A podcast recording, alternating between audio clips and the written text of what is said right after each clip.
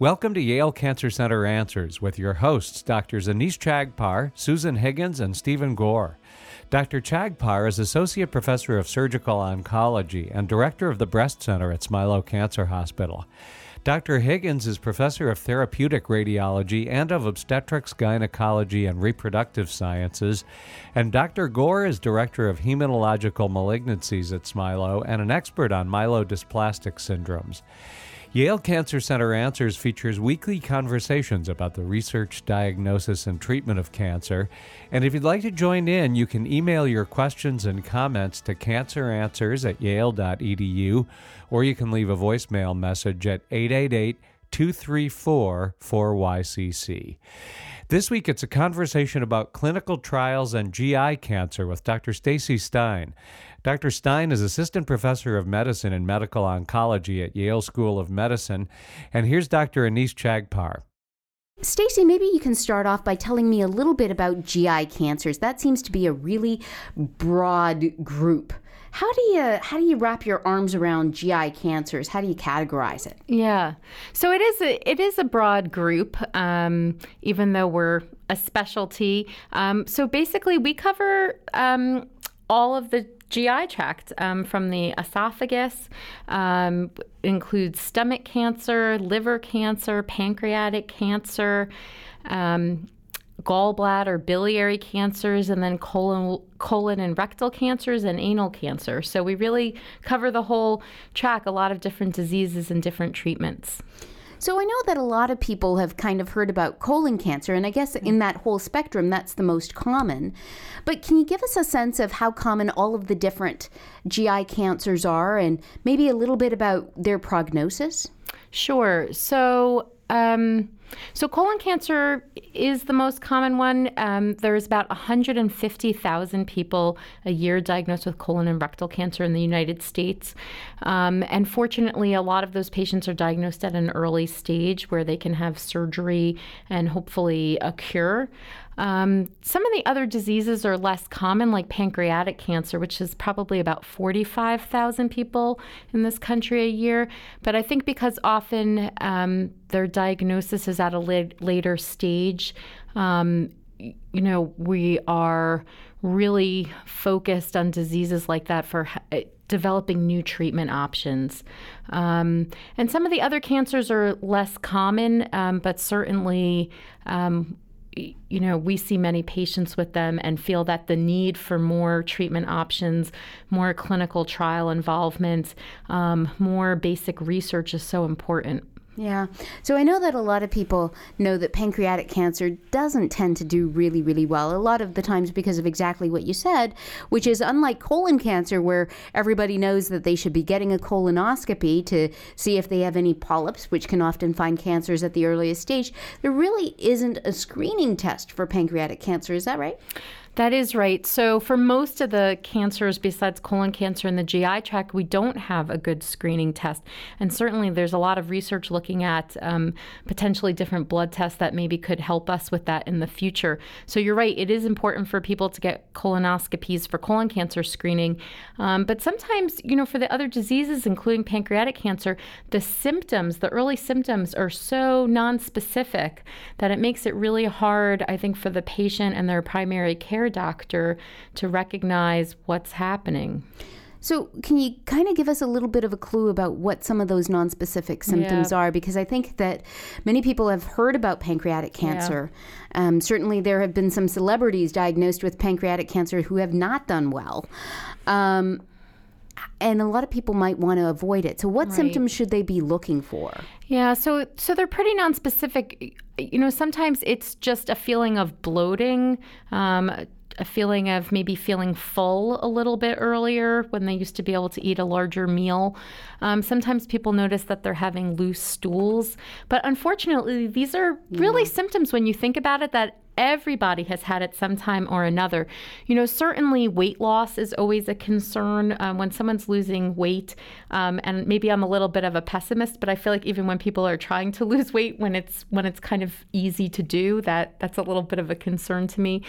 Um, you know, and obviously abdominal pain. Um, certainly jaundice, uh, when someone's skin turns yellow, is a very concerning sign that we have to look. Um, even though that's coming from the liver, that's often a first sign of pancreatic cancer. That the that the tumor in the pancreas is actually blocking the flow of the liver. Yeah. So so certainly with those those symptoms, I mean, as you were rattling them off, I was thinking I can think of, you know, a day in the last week or two that I've had many of those symptoms, albeit not jaundice and abdominal pain, um, but but many of those symptoms. And so, are the, are there any real kind of warning signs aside from the jaundice and um, abdominal pain that doesn't go away that would really trigger people to go to their doctor? Or is this really something where, you know, um, you have to wait until you get those symptoms before you really present? And is it too late when you have those symptoms? That's a good question. So sometimes uh, people may have symptoms of malabsorption, meaning that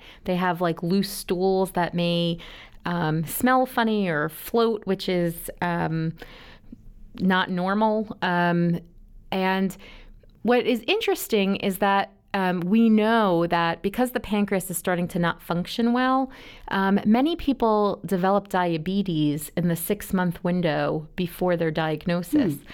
Unfortunately, though, the rate of diabetes is so high mm-hmm. that the vast majority of people being di- with, diagnosed with diabetes don't necessarily have pancreatic cancer. So I think that's still not um, enough of a target group to screen, right. um, but but that's certainly a known fact. Yeah, so people who are just diagnosed with diabetes all shouldn't go and get their pancreas evaluated with a CT scan or something. Right. So we don't have right, absolutely. Um, but I do think that um, you know if it's uh, there is research in developing blood tests or stool tests that may help us diagnose cancers in the GI tract at an earlier stage.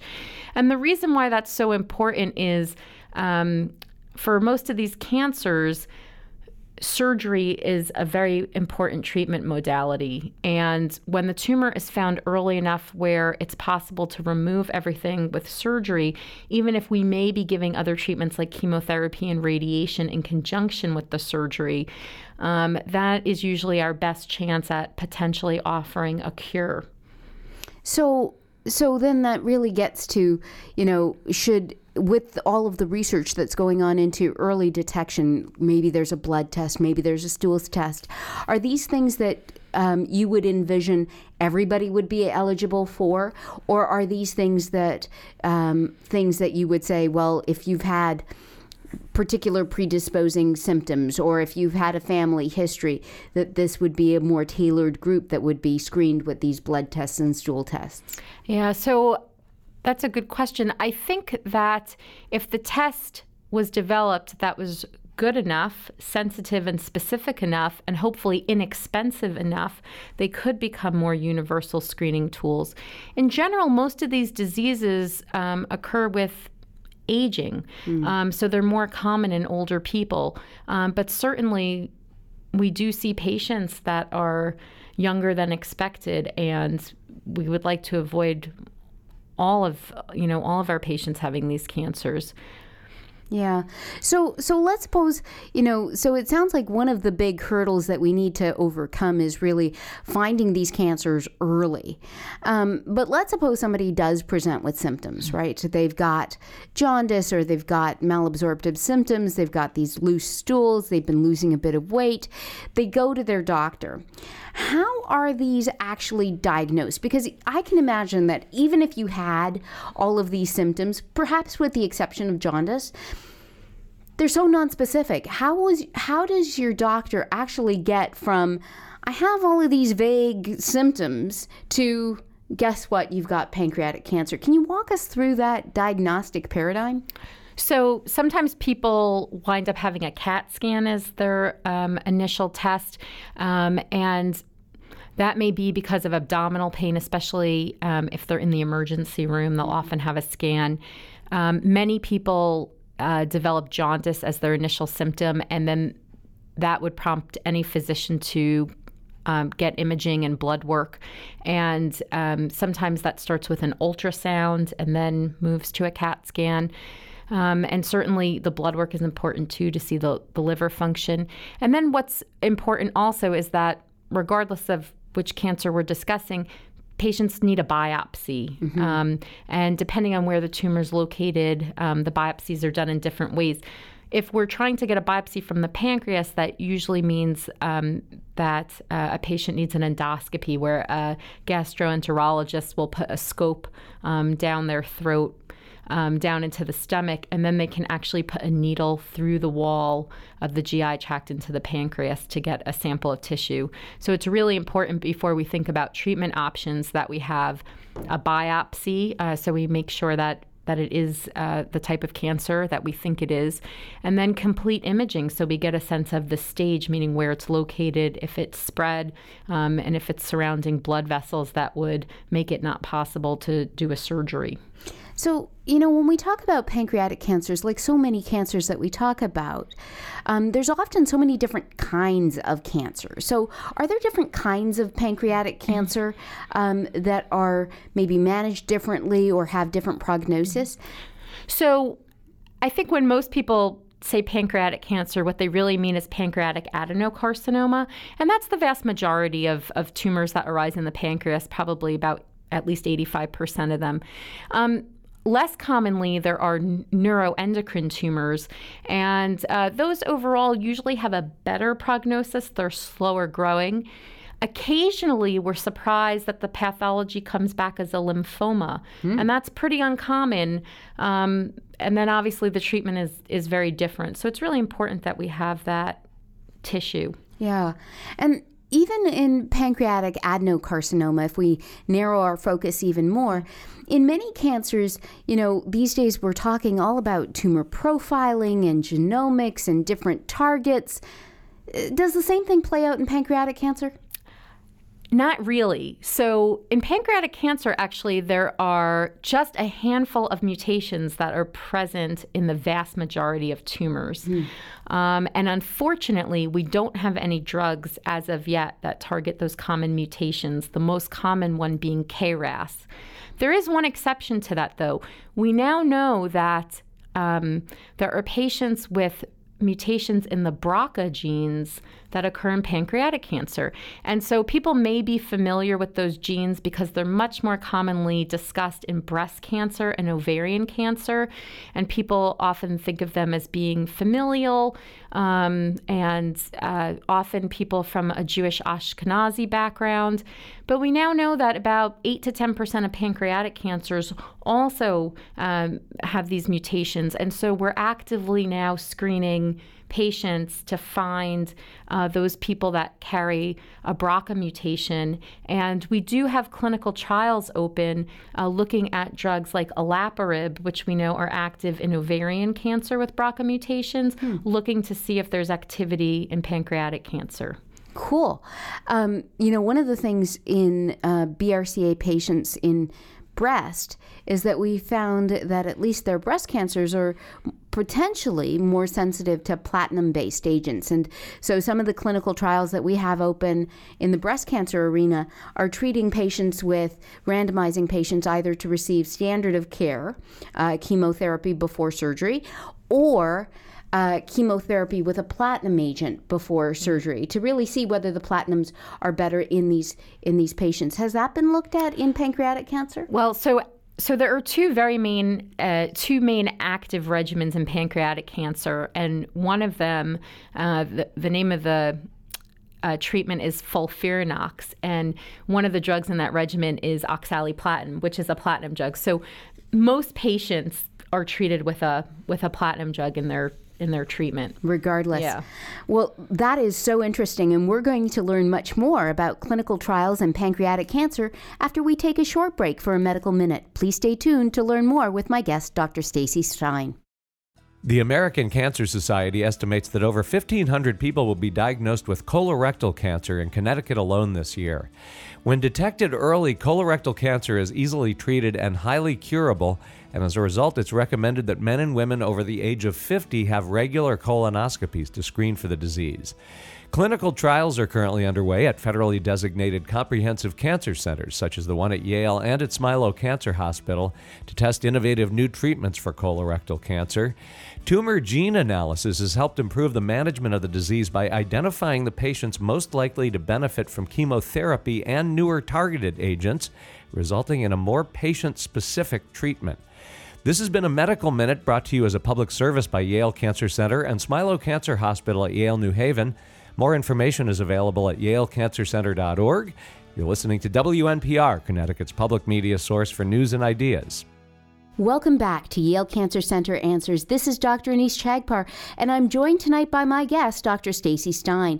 We're talking about GI cancers and pancreatic cancer in particular and clinical trials. And right before the break, Stacey, we were talking about some of the chemotherapeutic regimens uh, that you use for pancreatic cancer, and you were mentioning that um, many patients, or at least some patients with a BRCA mutation, actually can get um, uh, uh, pancreatic cancer. And very similar to breast, they're treated with a platinum containing agent. Tell us a little bit more about different chemotherapeutic regimens in pancreatic cancer. Are they effective and, and what things are novel in that space that are going on now? Yeah, so for a very long time, there was one drug that was known to be active in pancreatic cancer, gemcitabine.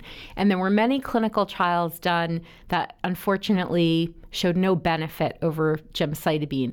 And then a few years ago, there were two trials that showed regimens that had more benefit that we regularly use now. One of them is called FOLFIRINOX, and the other is gemcitabine plus a second drug uh, named Abraxane. And so those are two active regimens that definitely do uh, prolong the length of people's lives. Um, and certainly, you know, most patients wind up getting most regimens, both regimens. Um, so we're always looking for now novel drugs, new drugs that can add um, other treatment options for our patients. Um, but one one thing to take a step back that I think is of interest is, you know, even for the patients that have surgery, so patients with early stage disease that we don't see any spread of disease on imaging, it's not involving the blood vessels near the uh, tumor. For a lot of different cancers, if you're able to do surgery at an early stage like that, patients often do very well, like in breast cancer and colon cancer. But what we see in pancreatic cancer is that even with surgery, there is a high recurrence rate. Mm-hmm. And we think that that's probably because the cells spread even before the surgery, even mm-hmm. though we can't see them on imaging. So, one focus um, in pancreatic cancer is to increase that cure rate in patients who can go for surgery. And different people are developing different clinical trials to look at this problem. Um, but many of them focus on similar practices, which include giving chemotherapy even before the surgery. So we call that neoadjuvant treatment. And I think that that potentially is going to be an important um, part of these patients' treatment in the future. So, for instance, we have a clinical trial now that's being uh, led by one of my colleagues, Dr. Jill Lacy, um, of giving FOLFIRINOX chemotherapy for patients who are going to have surgery before and after their surgery. And none of these trials are complete yet, so we don't have um, you know data to share yet. But uh, we're hopeful that these types of trials are going to imp- improve the cure rate for our patients. So, Stacey, in that in that trial, is is standard of care to do surgery followed by uh, FOLFIRINOX in these early stage cancers, and really now the experimental arm is adding a neoadjuvant piece to that? No, so actually, the standard of care is surgery followed by six months of gemcitabine alone. Hmm. But I want to say I find the term standard of care a little bit misleading because mm-hmm. I think it implies something that is of a lot of benefit that mm-hmm. should be what we do for everyone. And in this situation, the standard of care is really lacking. So there's an improvement to doing gemcitabine versus no treatment after surgery, but it's a small benefit, and we want the benefit to be much greater for our patients. Mm-hmm. So I, I do feel that given the information we have for what is standard of care now, we really should be encouraging patients to go on clinical trials. Um, we actually just have we have another trial open where patients get either gemcitabine or the combination of gemcitabine and Abraxane after surgery if they haven't received chemotherapy before surgery. And that study recently just finished um, accruing patients to, so hopefully we'll have some data back from that in a year or so. Right, and that's also the regimen that you said had shown benefit in other right in other studies right? right so i think your point is a is an absolute spot on one which is you know standard of care we talk about standard of care into quotes um, but really, it's it's not the the emphasis is on the standard part, not on the care part, because so often we find that people really do get the best care and the best outcomes on trial because you're getting tomorrow's standard of care today. You're getting what we think is better, and we know that people who participate in in clinical trials tend to do better. Right, and we do know that the the the regimens that we're talking about giving people patients around their surgery are regimens that we already know are effective in Correct. pancreatic cancer yeah. for patients with more advanced disease. So, so um, so it's so interesting when just to go back to the whole neoadjuvant um, concept that that is something that um, we looked at in breast cancer many years ago as well. And so it's so interesting to really see the parallels between different tumor types. So we know that, for example, in breast cancer, um, giving chemotherapy up front followed by surgery was exactly the same as uh, surgery up front followed by chemo, except that giving uh, the chemotherapy up front really had some advantages in terms of making the disease more resectable and, and allowing more breast conservation. So, do you think that that is another potential advantage uh, in patients who have pancreatic cancer? That maybe you can shrink the disease and make the surgery, which can sometimes be, as I understand it, a fairly major surgery, a little less morbid? Well, I'm not sure about that. It is a big surgery, um, I, and I think even when the tumor is very small, you know, it is. It's always going to be a big surgery, um, depending on location of the tumor. Um, it it may involve removing part of the pancreas, part of the stomach, part of the uh, small intestine. If the tumor is at the other end of the pancreas by the spleen, it could involve removing the spleen and part of the pancreas.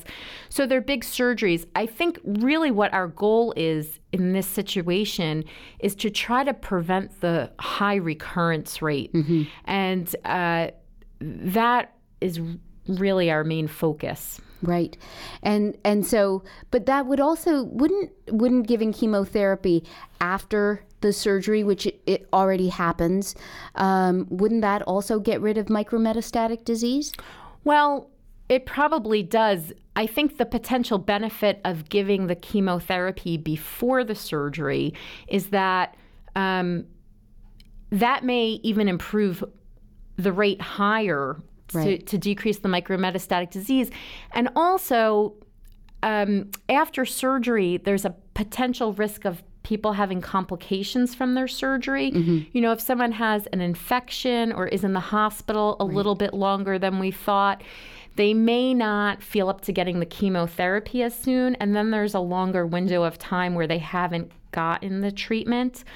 Um, and and people are recuperating from their surgery. They're getting used to eating again with the changes uh, in the anatomy, and so we feel that it might be easier for people to start the chemotherapy prior to the surgery, have the advantage of the benefit of that, then get their surgery, and then finish the chemotherapy.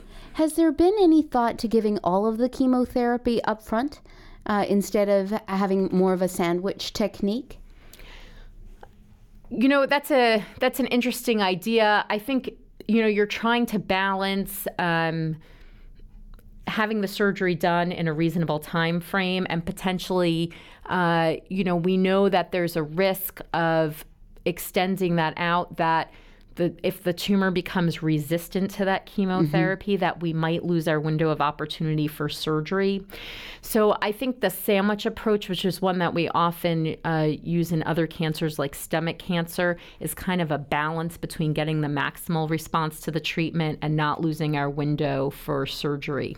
Yeah, but certainly, I mean, doing clinical trials like this really helps you to get the right answer. Uh, it's the data from those kinds of trials that says, you know, doing a sandwich technique is better than doing the outback only technique, or doing everything up front uh, is either better or worse than doing a sandwich. And so I think that's one of the big reasons why it's so great to have patients participating in these trials is that it really helps us to figure out what's best. Yeah. I mean, for me, that's my passion. I love taking care of my patients, and I want to also advance the field and have better treatment options for the patients I have now and the patients that we're going to have in the future.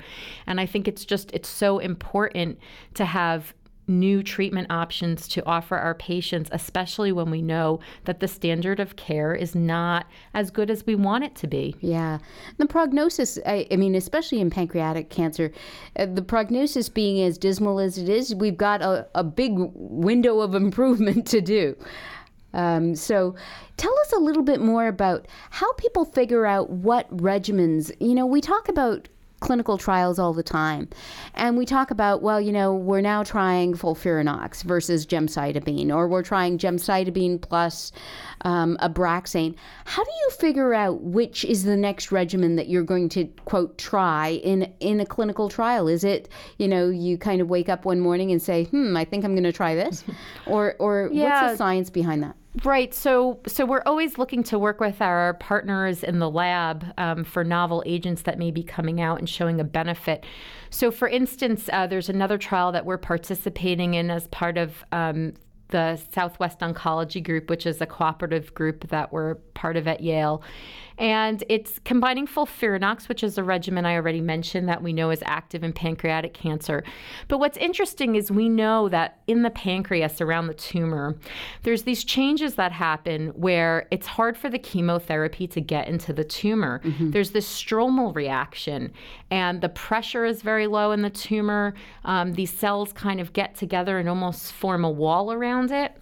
And there's a drug available that um, works on these cell cell bonds um, and hopefully breaks them down to allow the chemotherapy to get in better. So even though it's not a chemotherapy drug, it's um, it's a hyaluronidase, mm-hmm. uh, which is an enzyme that works on these cell cell bonds, and we're giving that in combination with the FOLFIRINOX to see if we can make the the chemotherapy drugs that we already have more effective. Yeah. Uh, so that's a trial that's ongoing that we're excited about participating in.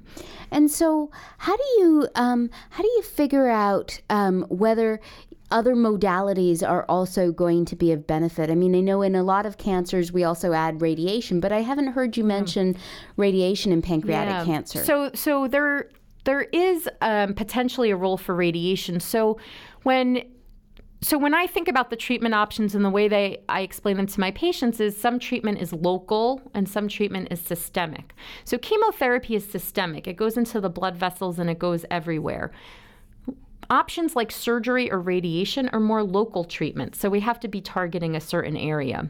So there actually is a group of patients who may not be candidates for surgery because the tumor is around the blood vessels in the area of the pancreas, but they also don't have disease that's spread outside of that area. And we call that group locally advanced. So, mm-hmm. locally advanced pancreatic cancer is a group that um, overall has uh, potentially you know, there's a role for radiation in treating those patients. Um, often, what we uh, the treatment that we give these patients is chemotherapy, and then sometimes move to radiation. Um, and I have many patients who've had chemotherapy and then radiation, and then actually are able to take a break from all treatment. Um, we know that the the tumor's not gone and that it's not a curative treatment. Um, but I think for pancreatic patients to be able to have sometimes more than a year off from treatment um, with the disease kind of controlled, and we get scans every few months to keep a close eye on things. Um, it really offers them a very good quality of life and ability to travel and, and do things and be pretty symptom free for that time. Um, there have been different trials looking at radiation, and to be honest, I think the role is not clear. Um, the trials haven't shown a clear benefit, although some of the trials were with other chemotherapy options and not with the better options that we have now. Um, so we're working actually on opening some new trials for patients with locally advanced disease to really look at the benefit of uh, chem- of chemotherapy regimens that we have now with radiation. Dr. Stacey Stein is assistant professor of medicine and medical oncology at Yale School of Medicine. We invite you to share your questions and comments. You can send them to canceranswers at yale.edu or you can leave a voicemail message at 888 234 4YCC. And as an additional resource, archived programs are available in both audio and written form at yalecancercenter.org. We'd like to thank the Yale Cancer Center for providing production support for this program, and we'd also like to thank Renee Gaudet, Emily Fenton, and the staff of the Yale Broadcast and Media Center. I'm Bruce Barber, hoping you'll join us again next Sunday evening at 6 for another edition of Yale Cancer Center Answers here on WNPR, Connecticut's public media source for news and ideas.